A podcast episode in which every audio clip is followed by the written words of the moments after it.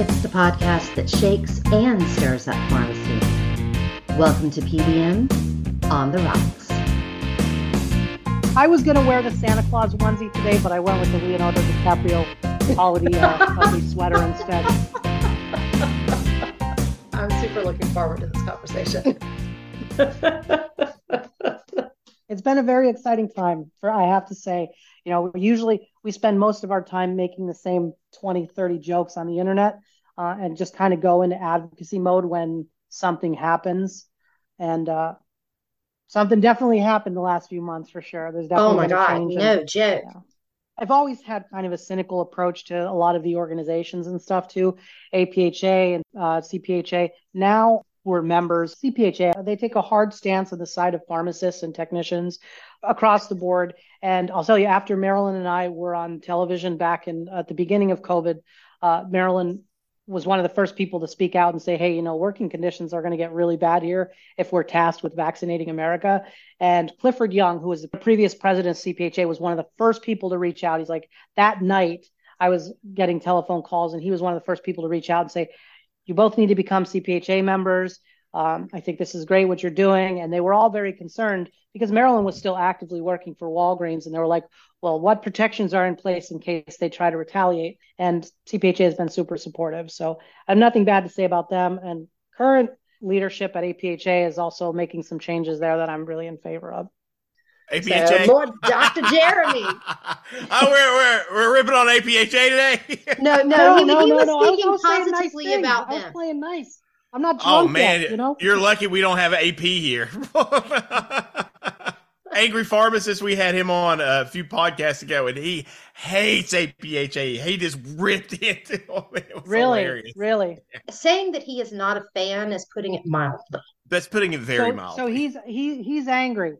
Are you saying oh, he's angry? Yeah, Just he is yeah, quite angry. Yeah, he, he's he is in fact embracing his name. Well, I embrace my handle. Life, my life is one giant accident after another. Sometimes good, sometimes bad. You know, I was born in accident. Let's let's start. Let's start. Me too. I was a homecoming baby. if you were a rapper, you should use that name. Homecoming baby. Ooh, that Homecoming baby. Yeah, more of a metal guy. Don't get me wrong. I like rap, but everything I've ever performed Hey, has been uh, Homecoming baby works either as a folk rap- or metal. As a, as a metal group too, it works. Homecoming baby. Okay, I'm coming out of retirement and starting a folk metal band, Catfight at the VFW. It's going to be amazing. It's going to be hardcore as shit. Homecoming Baby is going to be our signature track on the first album. Bullwinkle's Nightmare. oh my goodness. We're uh we're putting on a cruise this summer. I don't know if you guys even heard about that, but we have a, a cruise. We have about 130, 140 people that are registered for it right now, called Farm at Sea, out of Miami, doing a four day pharmacy themed cruise. It's going to be a lot more drinking and a little less farm, Yeah. like a little bit of pharmacy, but we're doing stand up comedy. We have uh, Dan Schneider is actually going to be on board. He's one of the speakers from the pharmacist wow. documentary on Netflix. Yeah, he's there. Um, Delano, he's actually probably one of the most. If you're in the younger generation, if you're a generation younger than myself, he's like probably the most famous pharmacy technician TikToker. He has over a half a million followers on TikTok, so Oh, he's wow. going to be on board with a couple other, call them pharmacy, healthcare, social media personalities who are going to be either speaking or doing stand up, something like that. So it's pretty cool. It's awesome. I wish I could go. I've got a baby. yeah, she's wonderful at least. I'm really tired. I pretty much rolled. Is this like, your first baby? Yes. Oh wow, that's awesome. I have five. Man, the first one you dote over constantly, and you're worried about everything. Yeah. So like, you know, I have every like safety device and helmet and everything else you could possibly need for a child. The, the youngest is now six years old, and every outlet in this house has the plug in it. You know, the little plastic things that you put in Yeah. so no one electrocutes themselves. I'm like, Marilyn, we have to get rid of these. Why do they still here? The, the youngest is six. She's not going around like She made it like to fingers and everything, six. Like, fuck this safety shit. She's fine. Maybe she's she's trying to protect me. That's who it is. I'm I'm probably the only one who would So actually. do you go around and stick your fingers in the sockets. Yeah, I'd, I'd probably dump something on it and electrocute myself or something like that. So it's probably to protect me. Maurice, Maurice. Dr. Comedy. How are you, sir? Pretty good. How are you? Doing well, doing well. I'm loving is. Loving the necklace. The necklace is phenomenal. PBM reform. That's amazing. Yeah, I sent one to CVS, but it got returned to sender. So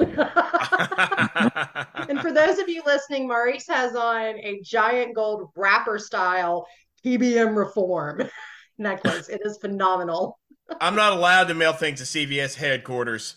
I'm on lists. Got me banned from Twitter. I am actually blocked by Karen Lynch. I can say that. I, uh, oh, I she actually gave you the block? Yep, I've been blocked. I did not know that. Yep. What'd you do for That was- that? That was on my bucket list. I'll send you guys the tweet that uh the, what was a response to one of her tweets, and that was what got me blocked from there. But uh I don't know. It's funny because even though I'm blocked by Karen Lynch, Walgreens, I think it's their algorithm on Meta on Facebook specifically that I'll tweet about something at Walgreens or I'll put up a post about Walgreens, and Walgreens will actually comment in the comments section, and it always does so well because people like blow up with laughter because they're like, "Please, thank you for reaching out. Please report the store and let us like like when it's something like they want to go get somebody in trouble." like I can't believe that they do that, but yeah, it has to be the algorithm. Like I can't imagine there's someone at at corporate headquarters like running their Facebook feed to like comment on stuff on my page, but yeah, you never it's know. hard to tell because I'll get them sometimes and some people, and then other times it just won't even trigger. I think they do have some people like listed where you've got enough followers to where they feel like they really need to respond to your stuff. So you'd be surprised. They spend a lot on social media response. I wonder if any of those guys lost their 500 jobs. They they, they get rid of 500 uh, employees. Of course not. They're just going to add more meaningless jobs that don't actually take care of people because they're fucking CVS. you, you know, on Facebook it tells you like anytime someone has ten thousand plus more followers, so they probably see that your thing says ten thousand plus, and like, oh shit. Yeah. Yeah. Oh, address this one. All right, guys, I got to know what's everybody drinking, especially since I just saw Maurice turn up what looked like a bottle of Crown. nice. What? Yeah, I normally drink moonshine. Um, Nice. that was my drink of choice when I worked retail, but uh, Crown Apple. When he was fired it from is holiday Walgreens, he, uh, he started making moonshine in the backyard to supplement his income. When I first started uh, retail, I used to, you know, to take the edge off, I, I would have like a, a beer. Then that wasn't quite working. Then it was wine. Then it was like a mixed drink, and I slowly worked my way up to moonshine. Yeah, you rock. start graduating. you get to the point where like beer's just too much work. That's why I drink pretty much exclusively Jameson on the rocks. Yep. He was he was cautious with it though. He's drawing it up in an oral syringe, doing it like all professional, you know, making sure that he wasn't putting too much in each one of the drinks. Those are Gotta very watch it with that precise shots. I think it's called Smoky Smoky O's or Smoky Joe's. It's pretty good. People should try it. Uh, is it Old Smoky?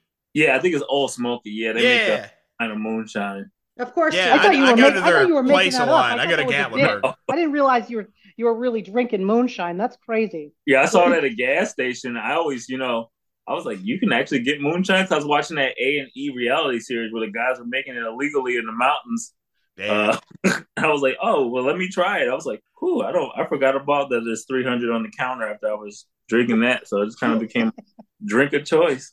That's uh that's a little more commercial moonshine. Uh, I'm from the hills, so I go to Gatlinburg a lot because well, I'm hill folk, and there's so many more rules now because everyone used to just go and get shit faced in Gatlinburg and just wander around. And now like the ABC's cracked down on everyone. You can still do that, but you've got to actually pay money to do it. Beforehand, they were just handing out like free shots left and right to get people to buy it. It You're allowed to get shit faced, but now you need a wristband. That's Yeah, now you need a wristband. Like they're actually go. checking IDs. What the fuck? This ain't Tennessee. Yeah, they, they, they- they got they got two flavors. It's like 120 percent proof or something like the the red lightning and like the blue punch. The other ones, they're Shit. they're, they're well, all Flavors. the flavors. They're like Yeah. watered down. They're not that strong. But if you get the one that's the red Yeah. one, I was like, whoo. If you're Yeah. talking about things that are 100 plus proof, there's no flavor to it. It tastes like alcohol. Hmm. You call it, call it red, call it blue, call it whatever. That shit tastes like alcohol. No, if there's Mm. subtleties to it, you just got to get used to it. Uh, You got to get. That's why Scotch and whiskeys are so good. Yeah. Like my drink today is actually a delicious mix that I made up. It's called Celpy eggnog. It looks like Jameson and ice cubes, but it's actually a delicious eggnog. its ingredients are Jameson and ice cubes. I have eggnog. Um, I wanted Nice. to try it since it's a holiday thing, so I've never actually had eggnog before. I got Oh. the backup, but I, I am going to try my first eggnog ever here. long Let has me it been sitting and- okay, out? drum roll. Yeah. Uh, it's it's still chilled. It's, it's still chilled. Let me. Oh, oh, that's fire. oh God, it tastes like nice statin if you let it sit for a really long time Yeah. before you shake You were it up. also drinking it from the carton. Oh it yeah, doesn't I- help isn't that what you do with cardboard in your eggnog? mouth. I mean, you can typically you mix it with like me bourbon or give something. One more shot. I'm, you I'm mix it shaking with it. I'm rum. shaking it up a little bit. I don't know. I don't dilute Oh, that's the so bad. There's a there's strange things going on in my mouth right now. I have to wash this out with my. This is my go-to. I um I normally am a red wine drinker. Because somewhere in pharmacy school they said red wine's good for you. Mm. So when when I graduated pharmacy school and I could afford anything other than a Keystone Light, because from Pennsylvania you drink Keystone Light, I started drinking red wine. So here's red wine. So cheers, guys. Cheers. Cheers. Well, and I'm drinking, we'll call it holiday sangria, red wine, orange, cranberry, Cool. champagne topper, and a cinnamon rim. In my festive. super awful pun holiday glass that says whining with my nomies. Oh, Awesome. nice. My official recommendation on eggnog is the only way to drink it is in the trash can. Eggnog's more of a sipper. You don't you don't chug it straight for the card. Yeah, uh, probably Eggnog not the was a best bad introduction. Well, y'all been doing like a lot lately, so you deserve some drinks. Like the fucking, you all are like starting, especially like the union thing. Like that's something I've been screaming about forever. That it's like no one actually just like went out and started like pushing it forward. Like, how did that come about? Well, I, I mean, it was it's been building for a while, but I think that all of this recent push, like we've been raising money, Maurice and I, for unionization for about two years now. And prior to the Kansas City walkouts, which really was the flashpoint for everything, we had like twenty three thousand dollars raised. But really, after Kansas City, everything changed. So I have to give a shout out to Kansas City and all the pharmacists that got together and technicians there because that little movement, those 24 stores that got together, they elicited a response from CVS that I think, frankly, really surprised a lot of pharmacists and technicians. Yeah. No, usually I got I get a text message from Shane. He goes, "We're starting a union." I say, "All right, buddy." well, you all have my support completely. Anything I can ever Yeah. do, like I'm on yeah, board. we Like, what we do, like, see, the, at first, like, I wanted to help change. The the accidental pharmacist started as just my creative outlet, a place to make people laugh and try to unwind. And, you know, like this, like I wanted to be the guy drinking on podcasts, not like starting unions. But I feel like when we have to go into advocacy mode, that's what we do. So Maurice and I, yes, we're, we're listed as comedians, but we care deeply about the profession. We just have to do it our own way. And with everything that happened here, Kansas City, we we heard about it, but none of the the organizers had reached out the first day. The second day, I mean, I was putting up stuff about it, and then all of a sudden, I got an email from one of the main organizers in downtown Kansas City, and I, I said, whatever we can do to further this, because I think this is what what needs to happen. And the reason why they walked out to begin with is it was in the Kansas City metro area in the Target CVS's. So the CVS Target channel pharmacists got together because all of a sudden they're open 64 hours a week and they were only receiving a total of 20 technician hours.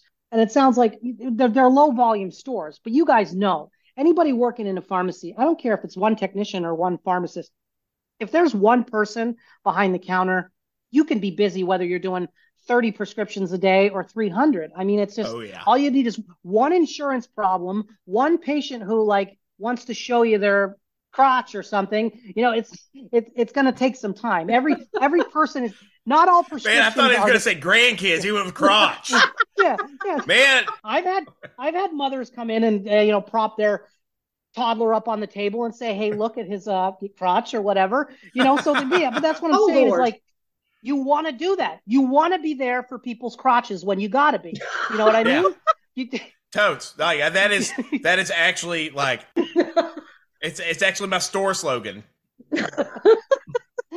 Yeah. But yeah, the, so so the second day of the walkouts to get away from that, the second day of the walkouts, the main organizers reached out to me, and I said, whatever we can do to help push this out, to get national media coverage, whatever. So I said, if you want something to go out as a, like a any sort of like official statement from the organizers, so they started putting out official statements through the Accidental Pharmacist page. And it's not just my page. Once it hits my page, there's a handful of us who've had a private group together for a while. So Bled Tanaways from Pizzas from Pizzas Not Working, Maurice and I we, we talk pretty much every day, but there's like a private group that we push everything out. Like if this is important, we share it for each other. So pizza's not working, RX comedy, the cynical pharmacist, and uh, the political pharmacist. We have a private group, and we just get push that out to all of our all of our connections. So anything that starts out on the page gets to everyone.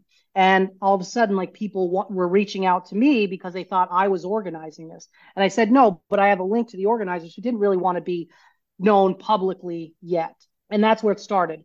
The next thing was is that some of these technicians were only getting 20 hours a week already. So they wanted to support their pharmacists in walking out because they knew it was necessary, but they didn't want to lose that pay because eight hours means a lot to someone, especially if they're only getting 20 hours a week. So I said, all that money that we raised, why don't we offer direct wage assistance to supplement the walkout? And they thought that was a great idea. So I put it out on the page. All the money we raise is at the direct disposal of the Kansas City organizers as well as because there's a small group of uh, stores in Cleveland trying to unionize. So after we said that, they were sending through through the organizers were sending technicians and they were giving me their exact rates and they were being so honest. It was like tearing at my heartstrings. These some of these technicians were like, I'm making 1650 an hour, but I was only scheduled to work six hours today. So I'm like, well, today you're getting a living wage of $25 an hour and we're paying you for eight hours. And we put that up on the internet and we went in the in the course of like three weeks, we went from twenty three thousand to over sixty four thousand uh, raised to try and unionize and to help with uh, wage assistance. So over the course of that Operation Spotlight and Pharmageddon, we sent direct wage assistance to 175 technicians uh, throughout the country. Now. I feel like more people are familiar with Pharmageddon than they are with Operation Spotlight, myself included. Yeah. So what happened was is that um, after Kansas City, CVS wanted to say that Kansas City was just specific to that market, and yeah. the power of social media and the power of these online healthcare or pharmacy social media personalities is they have large enough audiences that when they put out these talking points, we can immediately refute them because they were saying, oh, well, this was specific to the Kansas City market. And when we put that up on the page, people were like, hell no, it's happening in Connecticut, it's happening in New York and Florida and everywhere across the country. So they can't just try to squash these stories to say, oh, this is just a regional thing or specific to a market. Reddit, which is its own animal. That's probably the only place. I mean, I have connections on Reddit, but I don't spend a lot of time there because I just really don't understand it. That's I think pharmacy totally. Reddit's a shit show. Like I go every time I go back and get involved, I end up getting banned again. Like it's always a shit show. Those mods are fucking power tripping. Yeah, that's where the uh, Operation Spotlight. It started with uh with Walgreens, and the one interesting thing I could say about Operation Spotlight is the main organizer from that is a healthcare supervisor from Walgreens. Obviously, oh, wow. he wants to stay uh, uh, anonymous, but yeah. So the first person who reached out to me was actually a healthcare supervisor, but one of those rare individuals who hasn't been enrolled too long and actually still cares about the people working in the pharmacy and wanted to be able to support. But he says he was just like, I'm tired of putting out fires. I'm tired of going in when a pharmacist has to be deposed because of a mistake that happened there, and the mistake was caused by lack of support staff. So he still felt for them because he wasn't far enough removed or high enough on the food chain to not care about anything but this bonus. So, so not brainwashed yet. Got it. Yeah, not brainwashed yet. Not not totally drinking the corporate Kool Aid. Maurice, yeah, are you involved in both Spotlight and Pharmageddon as well? To be honest, with Pharmageddon and, and Spotlight, like Shane and Bled, I would say had more of the direct contact with the people actually involved. I get a lot of direct messages from people saying like, "Hey, whether they were trying to, you know, help out with the operation or if they were like a technician who was looking for some loan assistance. So I'd reach out to Shane and say like, "Hey, I'm sending you this person or this person needs help. Can you help them out?" And he'll say like, "Yeah, hey, I took care of them and sent them the money," or "Hey, just have them message the page." So I do a lot more like facilitating people to him or Bled during the whole operation. How is all of this affecting you? For me, it's just, you know, I feel like because like I'm the comedy person. A lot of people come to my page to kind of get like away from the stress of pharmacy. So like when this happens, like so many people were sending me like essays about their life. Like back in 2012, and then in 2014 and 18, and wait, let me go back to 2016. This what happened at Walgreens, and like, you know, people just reaching out saying like whatever you could do to help. But I'm I'm super appreciative, and I, I feel bad because I feel like when people reach out to me or Shane and say, hey, retail pharmacy so bad. We, we need something like I feel like you've hit the last line of resort if you're like reaching out to like a social media person. Like corporate doesn't care, the board of pharmacy doesn't yeah. care, your organization like they literally have like reached out to everybody possible. And they're like, hey, let me see if this comedian could do something to make it different. that's how well, it's amazing. Like you're like that's... you're like crossing the names off the list of all the people to call, and like on the bottom, it's like, oh, should I should I send a message to these guys? That tells you how desperate they are for something for some action. But I mean, but you know, think about it. Enough, like doctors are having to go online just to try to get approvals and draw attention to it. Like people are weaponizing social media to make these companies do the right thing. So I mean, it makes perfect sense to me. Like you all are the people to reach out to because you have the audience, especially it's such a fragmented profession and whenever you have so many people follow somebody, that is one of the best ways to actually talk to everyone else in the profession. Because, I mean, just a few years ago, a lot of people, even pharmacists, did not exactly know what the PBMs were doing and how it was hurting so many of us and how it all trickles down. And how, you know, even CVS, who owns their own PBM, they're not giving their own pharmacies their own support because that's a good justification to not pay us anything, too because yeah. they're making all their money on the PBM side. It really has come down to people like you all getting all of this out there and bringing more eyes to it. And now we've actually got lawmakers paying attention. And we at PUT, we salute you all doing that. We work really hard to do that as well. And it's it's more appreciated than you know. Absolutely. Like I, I really appreciate it too. Uh, thank you for saying that. That what Maurice and I always I think after seven, I've had the page about seven years, and I think Maurice has had about the same amount of time. Is over the years, you get the same sort of direct messages to the page of people that are really at their wits' end trying to make a career and feeling trapped. A lot of pharmacists, especially.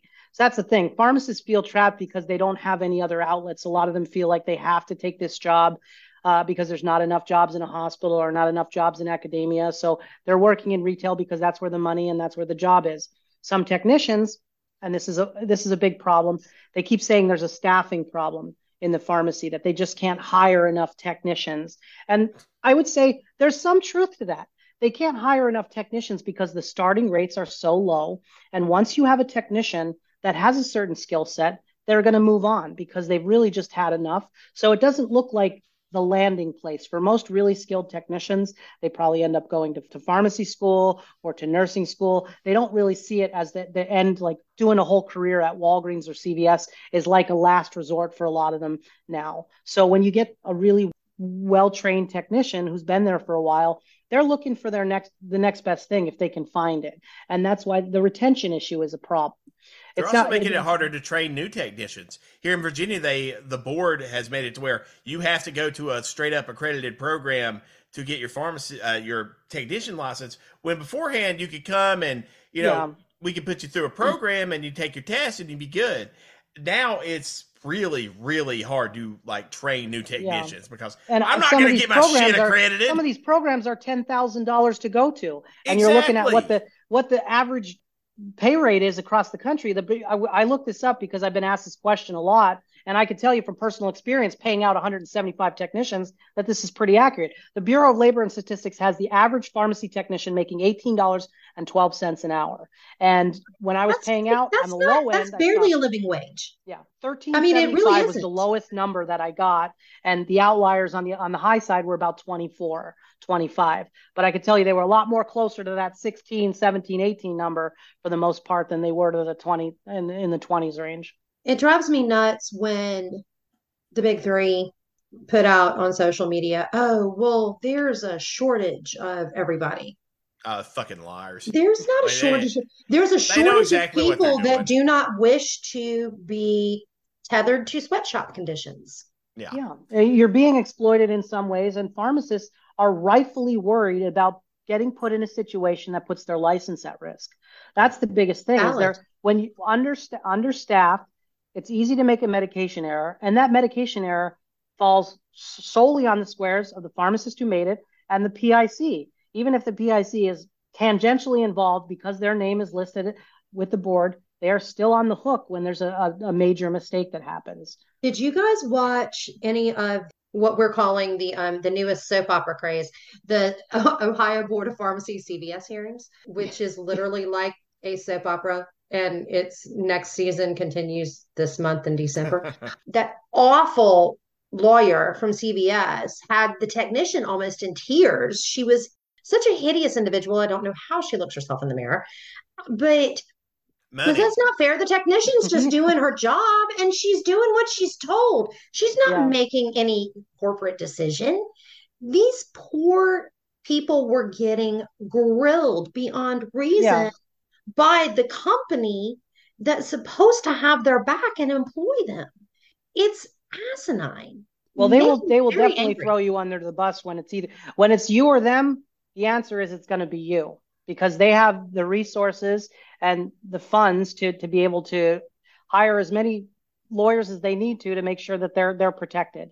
And that's honestly after be, I was a pharmacy manager for both Walgreens and CVS for the first 10 plus years of my career and I I don't think there's a dollar value you could put on to get me back in that position again. Even if CVS and Walgreens would have me, I would never do that again because you are on the hook for everything and they will not support you when it come when it really comes down to if something terrible happens, they wouldn't support you.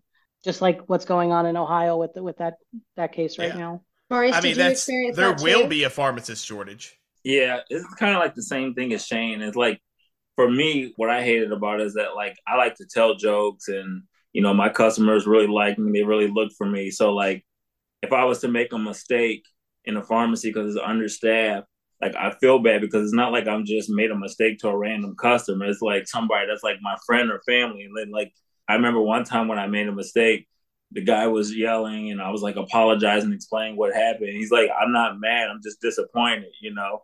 And that like has always stuck to me because like they trust you, you become friends, they become family. They even though I don't take them up on a lot of things, just because the work patient relationship, people want to invite you to their house, and I don't think corporate they only see them as just customers, but to us, they're more than just patients. They kind of they become friends and family members. So when you make a mistake, I just remember so many nights right when I get ready to go to sleep, I'm like, oh shit, did I double check that?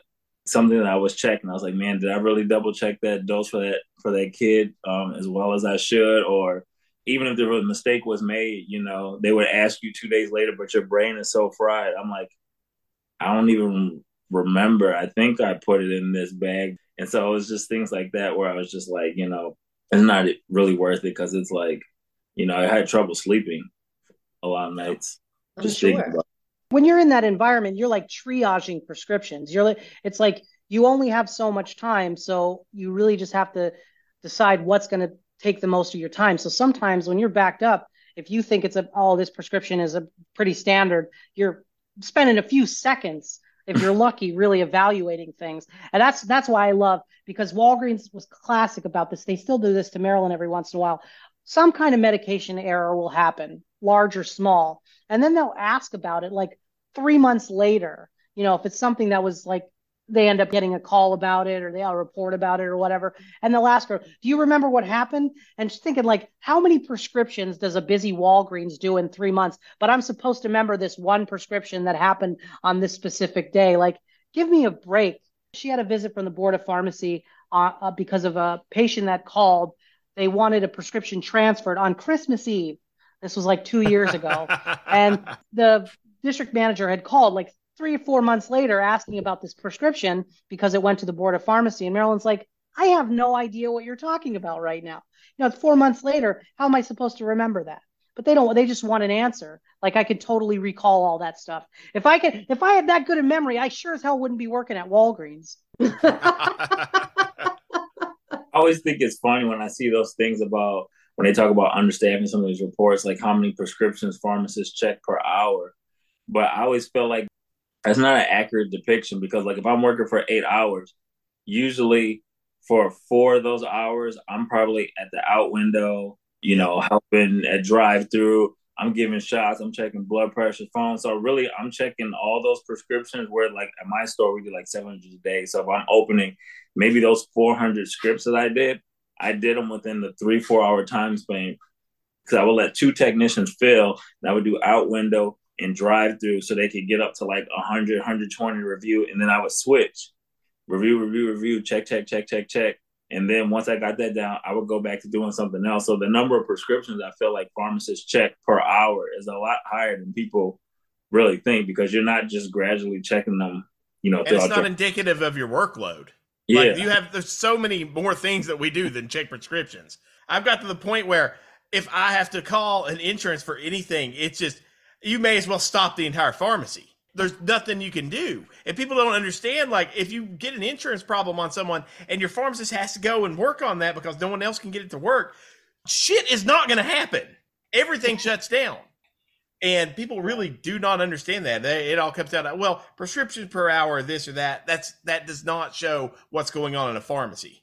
Yeah, that's what the I best had. part about calling the insurance is keying in the numbers, everything on the prompts. They ask you for the date of birth of the patient, the prescription number, all the patient's information, and then they transfer you to a live person, and the damn live person ask asks for everything all over again. I'm like, I'm gonna wring your fucking neck right now. I just spent 20 minutes going through your prompts. Why didn't you just send me to you in the first place so I could give it to you? Like my last probably like year at Walgreens. I don't know if I should say this, but whatever last year, year and a half, people would always give me my text would give me the insurance issues because they're like, you you fix it so fast. How you get to go through? But to be honest, if you argue enough, I'm price modifying anything. Like, yeah, yeah, okay, here it is. Yeah. Everybody thinks I'm fixing the insurance. No, I fucking. I think the statutes of limitations is over. You're allowed to say that now, Maurice. They're gonna they're gonna come after you now. You can say it now. Maurice is so good with it. Price modifying everything.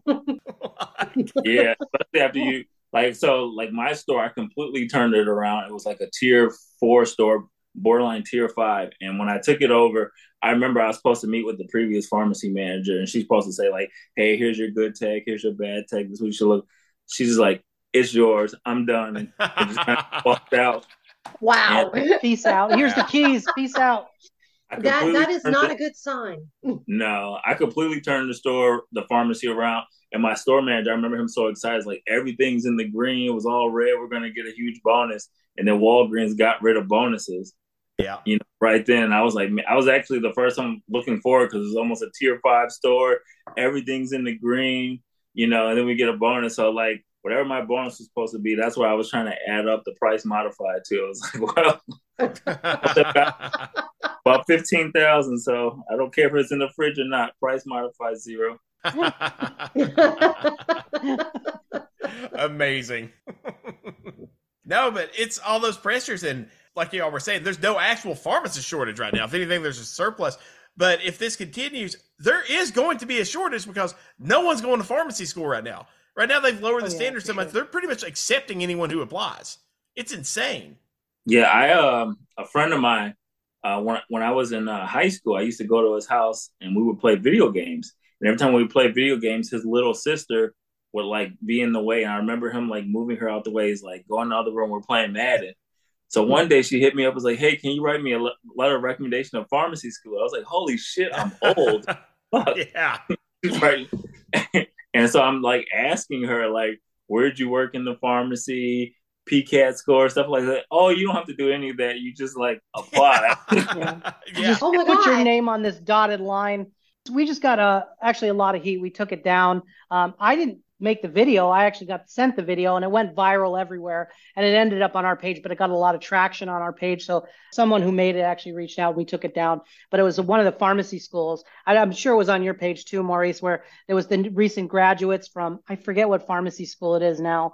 And, uh, they were pop quizzing the, the pharmacists, the new graduates, and they were bombing all of the answers on this and it just painted a really bad picture of the new graduates. And i get it was probably edited a little bit so that they all the wrong answers were shown which is what the what, what the person said. But uh, i reached out to them and i said hey let them come on. We could quiz them. We could quiz them live on air. We could do a podcast or whatever oh, but none of them have reached out yet. But i'm not sure if you saw that video. I could send it to you privately because i still have it i still have it saved. I took it down but I, I saved that for future. What types of questions were they bombing on very very simple questions like what what does the clozapine REMS uh, me- program measure? What are they looking for? They asked what the uh, criteria for lowering Eliquis dose to 2.5 from five milligrams.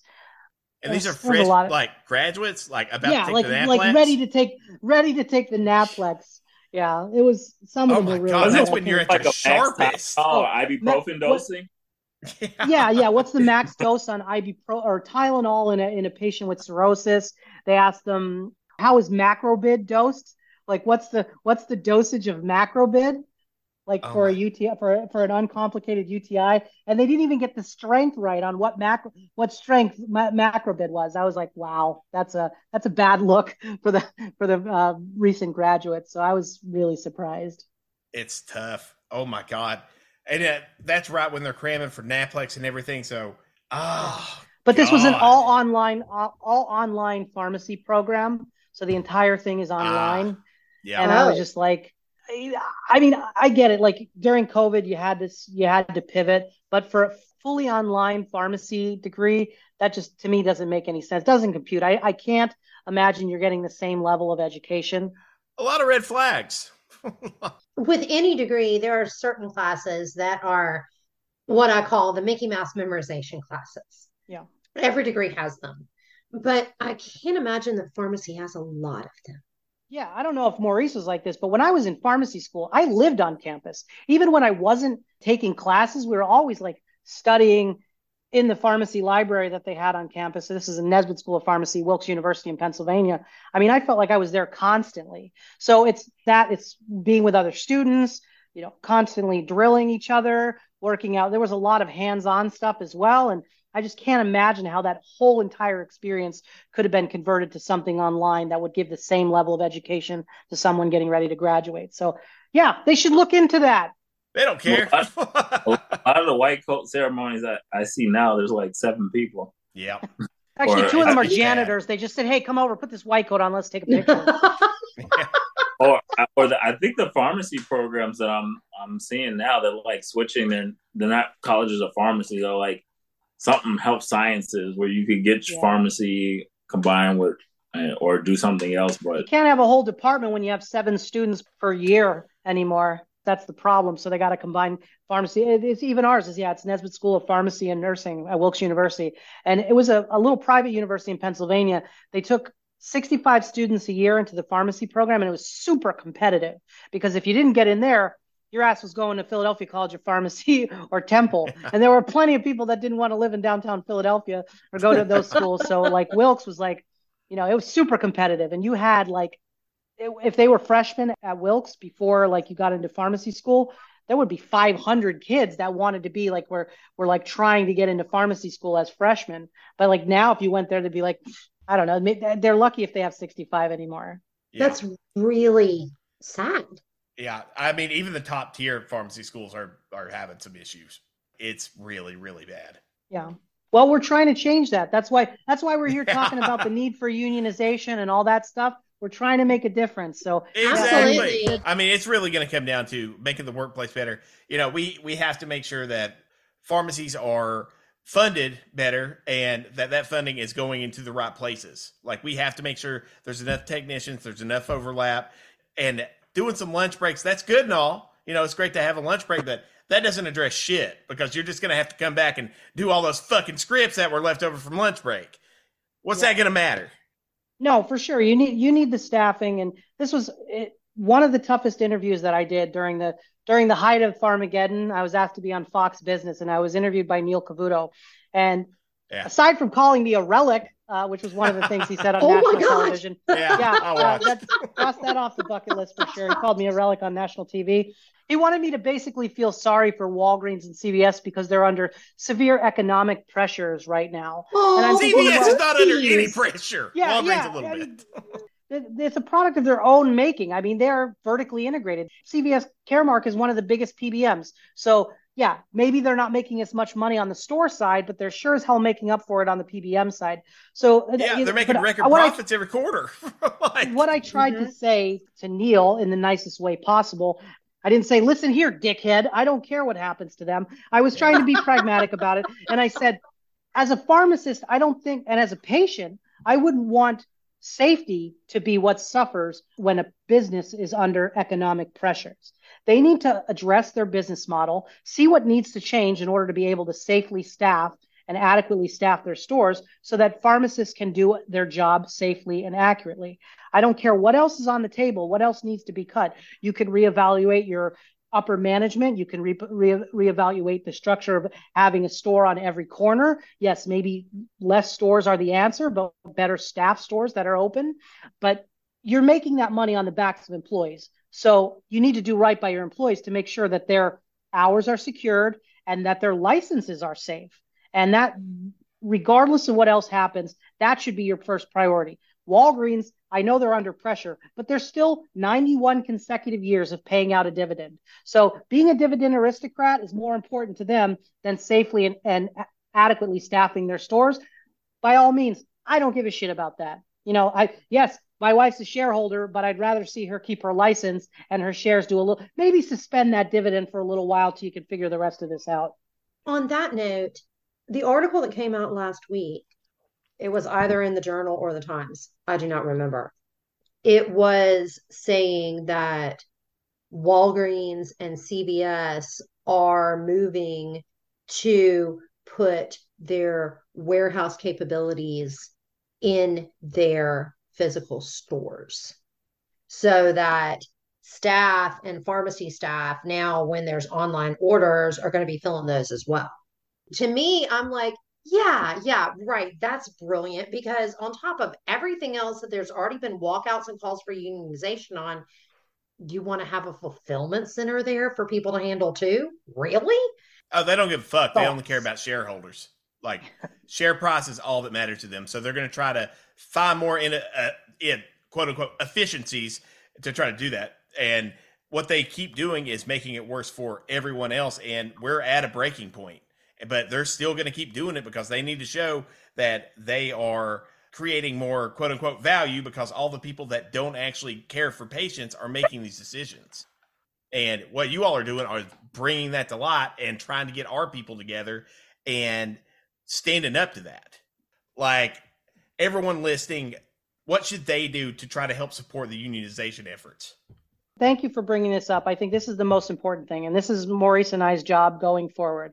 The time for walkouts is over. The time to explore unionization, if that's an option. The, Pharmacy Guild, which IAM Healthcare started for us. So when we got all this national attention, we I was on TV about five times during Pharmageddon. Bled was doing interviews, Maurice was doing interviews. We talked to every reporter, big and small, for all these local newspapers, national newspapers, all kinds of online media outlets. Everybody was like, what's next? When are we going to walk out? But IAM stepped up. So IAM is the International Association of Aerospace Workers and Machinists. And they're a huge union. They have 600,000 followers in both the US and Canada. They have a smaller uh, IAM Healthcare, which is a component, has 10,000 healthcare workers. They're mostly, uh, they have unionization in hospitals for the allied medical fields, PTOT, speech pathologists, and pharmacists in the hospital setting. Shane Brinton is the director of IAM Healthcare. Him and I have been talking for about two years. And it was always the goal to, to create something that was just for pharmacists and technicians. Ever since I was raising money, I wanted a union that was apolitical, because unions for whatever reason even though they benefit everyone has a political lean so some people that are staunchly conservative or consider themselves on the right don't want to be attached to unions even though it's better for everybody if you have those jobs I wanted it to be apolitical and I wanted it to be just with pharmacists and technicians because while there are some great unions out there, UFCW is one of them, but a grocery store worker's needs are different than a, a pharmacist and a technician's needs. So that's why I thought that was the big goal. But to take on large corporations like Walgreens and CVS and Rite Aid and Walmart and every other regional pharmacy retail chain that they want to unionize, you're going to need the support of a fully formed union. So that's why they always wanted to do it, but it wasn't until they realized, hey, wait, these aren't just some guys on the internet with a few thousand followers. They're starting something here. So IAM gave Shane Brinton the green light to go ahead and allocated funds towards this, and we launched this right after Pharmageddon as the end result because we didn't receive the same response from Walgreens that we received from CVS in the Kansas City market, that there wasn't some major announcement. Yes, they gave you Thanksgiving off, but they didn't say all of a sudden overnight every technician in this country is guaranteed 40 hours and they're all going to make a the bottom is going to start at $20 an hour. There was no major response. And and, they, and Walgreens actually played it off. They said, "Oh, there was minimal impact from this walkout. That there really wasn't that much people that even cared or wanted to do this. Only a handful of stores closed." So we decided that they were looking for a response. We we rolled this out. You can go to pharmacyguild.org and you can put in your information. Once we reach critical levels in certain areas, they are physically going to call all these people and start launching campaigns. When, when we hit certain amounts and we know that we can win elections, we're going to go in and we're going to file with the National Labor Relations Board and have votes and start to unionize stores. And my bold prediction is five years from now, most pharmacies, Walgreens, CVS, and other other chains are going to be unionized because on the first day, within a few hours of this opening, thirty thousand people went to pharmacyguild.org. It actually crashed the website on oh the first gosh. day. It happened the second day briefly for 15 minutes as well. So thousands of people have filled out the form and it's coming. So buckle up, Walgreens.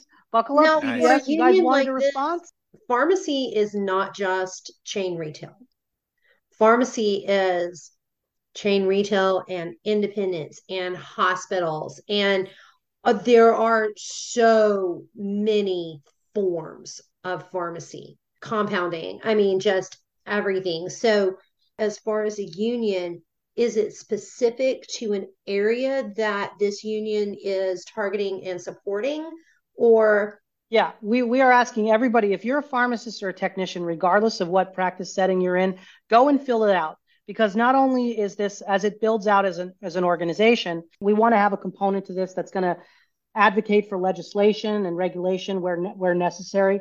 And yes, while we're targeting retail because that's where the need is right now, and we don't really feel like we have a voice within the organizations. But if you're a hospital and you're not unionized, if you're working in compounding, if you're working anywhere and you want to be involved with this movement, go ahead and, and fill it out. We'll figure it out. My goal and Maurice's goal, like our job on the internet is to just push this out. Every person who wants us to come on a podcast and drink wine and, and talk about it, we'll do that. We're back to comedy mode, but having those pieces of advocacy in there because we feel like that's the best way to get our message out. If we constantly put this stuff out, people are going to turn off. But the way that we've decided to approach this, that's why we realize it's not going to go away. What Walgreens and CVS do is they wait for this to just go, they get, they wait for the news cycle to go past and then people forget about Pharmageddon. They forget about all the problems and it goes in a cycle and then it goes and something else has to happen. Then you'll get some media coverage again. We're not going anywhere. Karen Lynch said those same things about, oh, you know, it's just a blip. Maybe if you could get an ad on Peloton, that would be amazing. hey, Peloton's Peloton stock is down too, so that probably would be pretty cheap right now. We could probably pay an, pay an extra care bucks or some shit well, I know that it's got some traction. You know, I'm an independent owner. Like, I, I'm not exactly someone who's out there like and feeling exactly the heat that the chain pharmacists are, but I do feel a lot of that because a lot of that comes down on us. You'd be surprised how much support you all are getting in the independent community, as well as a lot of more conservative, like you wouldn't think of like pro union types, are very much down for the unionization of pharmacists. It's really surprising. So I, I, think you all have a whole lot more support than you're even seeing right now. And I think more exposure is just going to do a lot more. And I think from just from my new role at my job, I think that unionizing will actually help the profession, not just from the standpoint of better working conditions, but I think it will allow pharmacists and pharmacy technicians to generate revenue in new ways. Because in the role that I have now, I've seen a lot of legislation where they want to expand the scope of practice of pharmacists to do other things to be able to get billed for more clinical services. But people who never worked in retail, their first thing's like, well, they're so busy, they're not going to have the time to actually do X, Y, and Z. And these people have never even worked in the pharmacy. So it's yep. our reputation of being understaffed is that people don't want to vote in support of legislation that will allow us to ex- expand our scope of practice. And even during my residency, my residency project, I had to do MTM at 19 different Hy-Vees in Iowa. And the amount of money I generated from just doing that, that was my sole focus, that they actually created a position after I left because they saw how much money I was bringing in during clinical services. So talking to different pharmacists, I met a lot of pharmacists who become entrepreneurs, and even they've been saying it's a little bit out of my scope when they talk about NCPD codes and things like that. But like even things that we're doing, like physicians, they're getting paid more for the same thing just because of the way the billing structure sets up. So I feel like if we can help with the understaffing so that pharmacists can do things like prescribe, you know, whether birth control, PrEP, PEP, do other things, and we can kind of also work on the billing aspect so we actually get paid for those. It'll actually help create more revenue for the chains and more job opportunities if we can kind of change that reputation that we have that we're just so understaffed we can't do anything else. Come from someone who's a little more uh, anti-scope expansion, uh, which is me. But the only reason I am anti-scope expansion is uh, they keep asking us to do more, and my response is "fuck you, pay me." I don't even make money on my goddamn inventory. Do y'all want me to do extra shit? Once we fix that, yeah, I'm very happy yeah. to do a lot yeah. more shit. So yeah. it's one of those things where we're just in a very toxic place right now with pharmacy, and it's got to be fixed all around. But there's a, there's that, a lot of problems yeah. all all, all around for sure. There is a lot of problems all around, but I, I'm kind of I'm in the middle there. I want us all to be able to practice at the top of your license. That's the big buzzword at all of our organizations, especially APHA. When I was in Arizona, when I was there last year, everybody was talking about like expansion of roles and practicing at the top of your license. But we need to have a pay structure that if you're if your pharmacist is going to do all these extra ancillary duties, they shouldn't get paid the same as they do right now. If you're going to use my NPI to bill for services, I should have some sort of incentive to do all those extra services. Uh, so that really is important. So they need to fix the pay structure. It, it all comes back to that. But if you're sta- and staffing appropriately, because there's never going to be a situation where my primary role isn't to safely check prescriptions, and there's always going to be hundreds to thousands of those to check every single week, forever and ever and ever. So if you have a model where there's one pharmacist who does that and one pharmacist there on duty all day that does the clinical services, clinical service away. That would be What do you perfect. want me to do? I That'd will, be amazing. I'll, I will give colonoscopies in the back room if they oh want. Oh my god! Nice. You need to. Yeah. And on that note, strangely enough, this is uh, not the weirdest Maurice, place I've had a colonoscopy. Maurice, you first. What would you say to the physicians who are concerned about scope of practice creep as far as expanding the practice of pharmacist and they're getting territorial and worried? It's funny because like I read these things where AMA will make a statement that you know they're against expanding the scope of practice for pharmacists, but all the physicians I know are overstressed, they're overworked.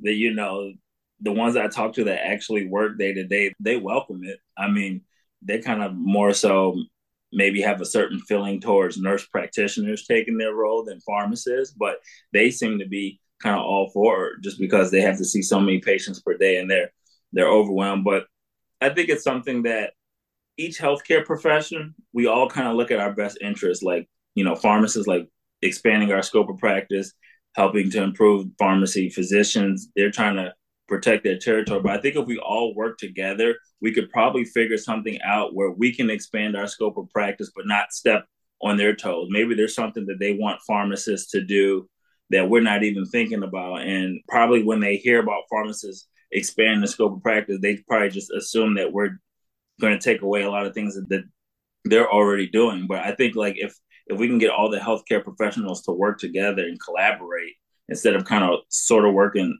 separately, I think that we would create like a system where we're all helping each other while expanding the scope of practice at the same time.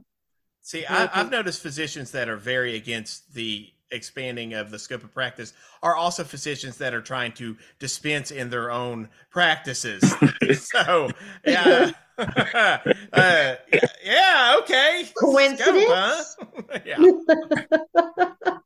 I think they don't want us to cut in on their action. When I, the, the amount of prescriptions that I see sometimes from ERs where it's Tylenol yeah. and Motrin prescriptions or things like that, and I think, shit, man, this ER physician, they probably love those patients that when a mother comes in and they realize there's nothing wrong with them, but they hand them a prescription for ibuprofen and Tylenol and probably bill the insurance for 1200 bucks.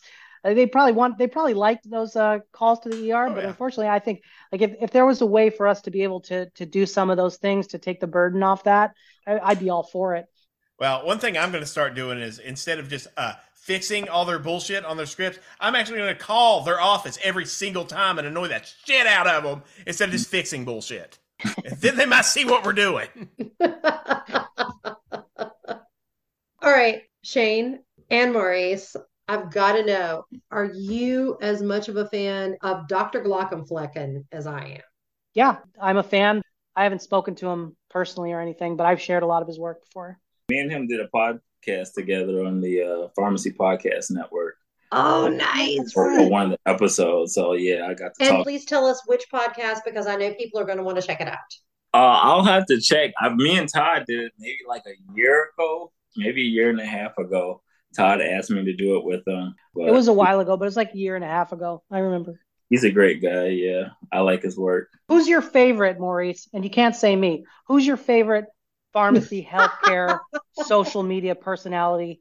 Not under five two, not sexy and brown like me. Um, with pharmacy, I feel like now there's more people willing to put their face out there than like when I started to talk about these retail problems.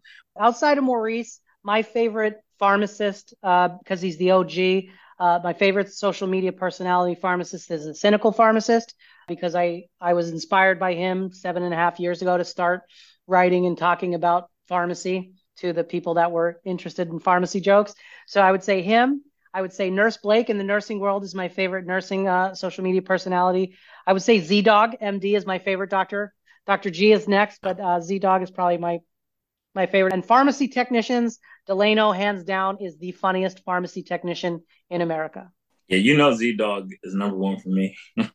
Pharmacy. Jeremy, what about you? You got some favorites? We're sitting with two of my favorites. Oh, thank you. thank you. What, No, what- you what- all- Set him of up course, there. Angry pharmacist. I mean, ever since I was like in like high school, he was doing stuff. Like I love angry pharmacist He's stuff. not going to be pleased We've with that had him on the statement. You know that, right? I know he's not, but you know what? Fuck him. I'm going to text him right after this and tell him he's a bitch because that's what we do. We have a good relationship. But no, you all angry I was at my first T-ball game when I heard of the actual uh, the, the, the angry pharmacist. Hey Shane, can can we get the angry pharmacist on the on the pharmacy cruise? Oh, you probably could. Oh, I, I I forgot to do something. So one of the people that follow the page, she lost her job. She used to work at CVS, and she doesn't want to work retail anymore because she's burnt out. And just to try to make ends meet, she has a small business on Etsy. So she makes these things that I think is kind of funny. Uh, one of them is like fucks to give. It's probably hard to see, but the jar of of just like wooden fucks. oh my God, that's amazing. yeah, it's amazing. Then they make like little pharmacy ornaments that say different like healthcare related things but it's um studio 415 creations on etsy so me and shane we always like to It's share pretty people's stuff. awesome. Yeah, I I got some ornaments for my tree like that too. The ones that don't have the F word on them, but I have a pharmacy themed. Uh, How do your eight you put them, children you feel put them about up higher. this? I have Marilyn put them up higher. See, I can't really reach the top of the tree either, but I have Marilyn put them up high so they can't read them.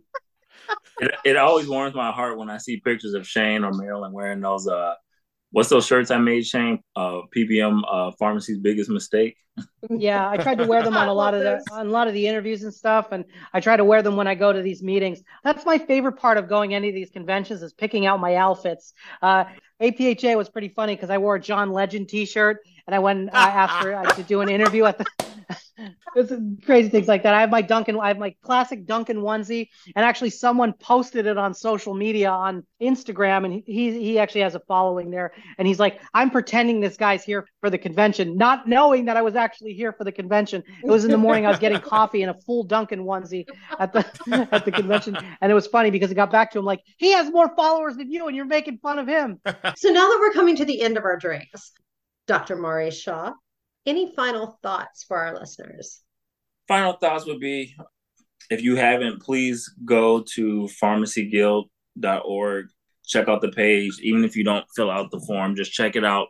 Just share. We're really trying to get the word out. There's so many people you know me and shane we get all these like heartfelt messages from people who really just want change and a lot of people feel like you know at this point unionizing is the only way. So we're just trying to give people a voice. I mean, you could search all over Reddit. So many people saying like we need to unionize, but I don't know how. So we're just really trying to use our platforms to to give people that option to unionize if they want to. And and like Shane kind of said, even the response kind of blew me away. I figured we'd have a, a pretty decent response, but it was been a lot more than I kind of anticipated. So we're just here to support. If there's other ways that people think that we can help the profession, we're we're open to listening, and we're always trying to uh, evolve and change and, and help people feel like someone's listening to them. Help people to realize that there are people who care that they're not the only person who's going who's feeling this way of being burnt out at work and that you know give people hope that change is coming and me and shane really feel like this union is like the first step for some real major change and it's going to be something big. So I love it. Shane, accidental pharmacist, what about you? I would reiterate everything that Maurice said. The last thing is if you went and you filled out the form at pharmacyguild.org, I would task anybody else challenge if you really want change to happen, tell another pharmacist. Don't just assume they know who RX Comedy and the Accidental Pharmacist are or Pizza's Not Working. They may never have heard about it. I actually got the, I, I got I stole this idea from someone else because one of the direct messages that we received like a day or two ago was like, "Hey, I'm a retired pharmacist. I love what you're doing. I went and filled it out, but I actually told two pharmacists and they never heard of you before." Like, oh, that's nice. So I, I really uh I, I, really want that to happen. Yeah, I want everybody out there. Tell me to, that, to, dick. Yeah, yeah, yeah. No, but it, it's true. It's true. You, you there are people out there that don't have uh, social media or they don't follow pharmacy pages because they work in a pharmacy. And the last thing they want to do is talk about pharmacy on social media when they're not at work. There's yeah. some crazy people like us but that's part of it. So go out and tell somebody something. I am a clown on the internet. I've embraced that and i love it but i really am advocating for change and i do care about people and i care about this profession passionately. And i've made tons of mistakes along the way. So i'd encourage anyone to reach out to me or Maurice. Uh, we always try to respond to everybody who cares enough to talk to us. So send a message to the page. If you don't get a response, send it again. Eventually, I'll get to you, I promise. And uh, yeah, let us know what's going out there. If there's anything we could do to support small business, independent pharmacies. I've been working for independent pharmacies for the last six years since I left Walgreens and CVS, and I'm a, I'm a huge supporter of independent pharmacies, and I want to change the profession because I want to see a world where independent pharmacies exist and thrive. So if you need help finding someone, if you if you're looking to try and staff, we, we don't charge anybody for any of that stuff. If you have a small business, you have a GoFundMe, you were looking for a technician to fill in at, at an independent, you reach out to us. We'll post anything for you because we are advocating for the profession. If you haven't heard about Pharm at Sea, come come check it out. We're having a cruise this summer.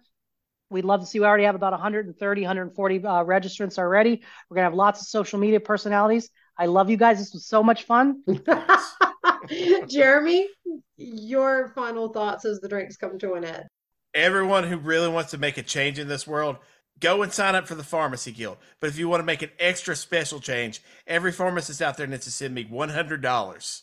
Oh my God. Exactly $100. what I'm going to do is I'm going to put it into my FanDuel account and I'm going to roll that money over. and we're going to use this sports betting boom and we're going to pay every one of our pharmacists way better.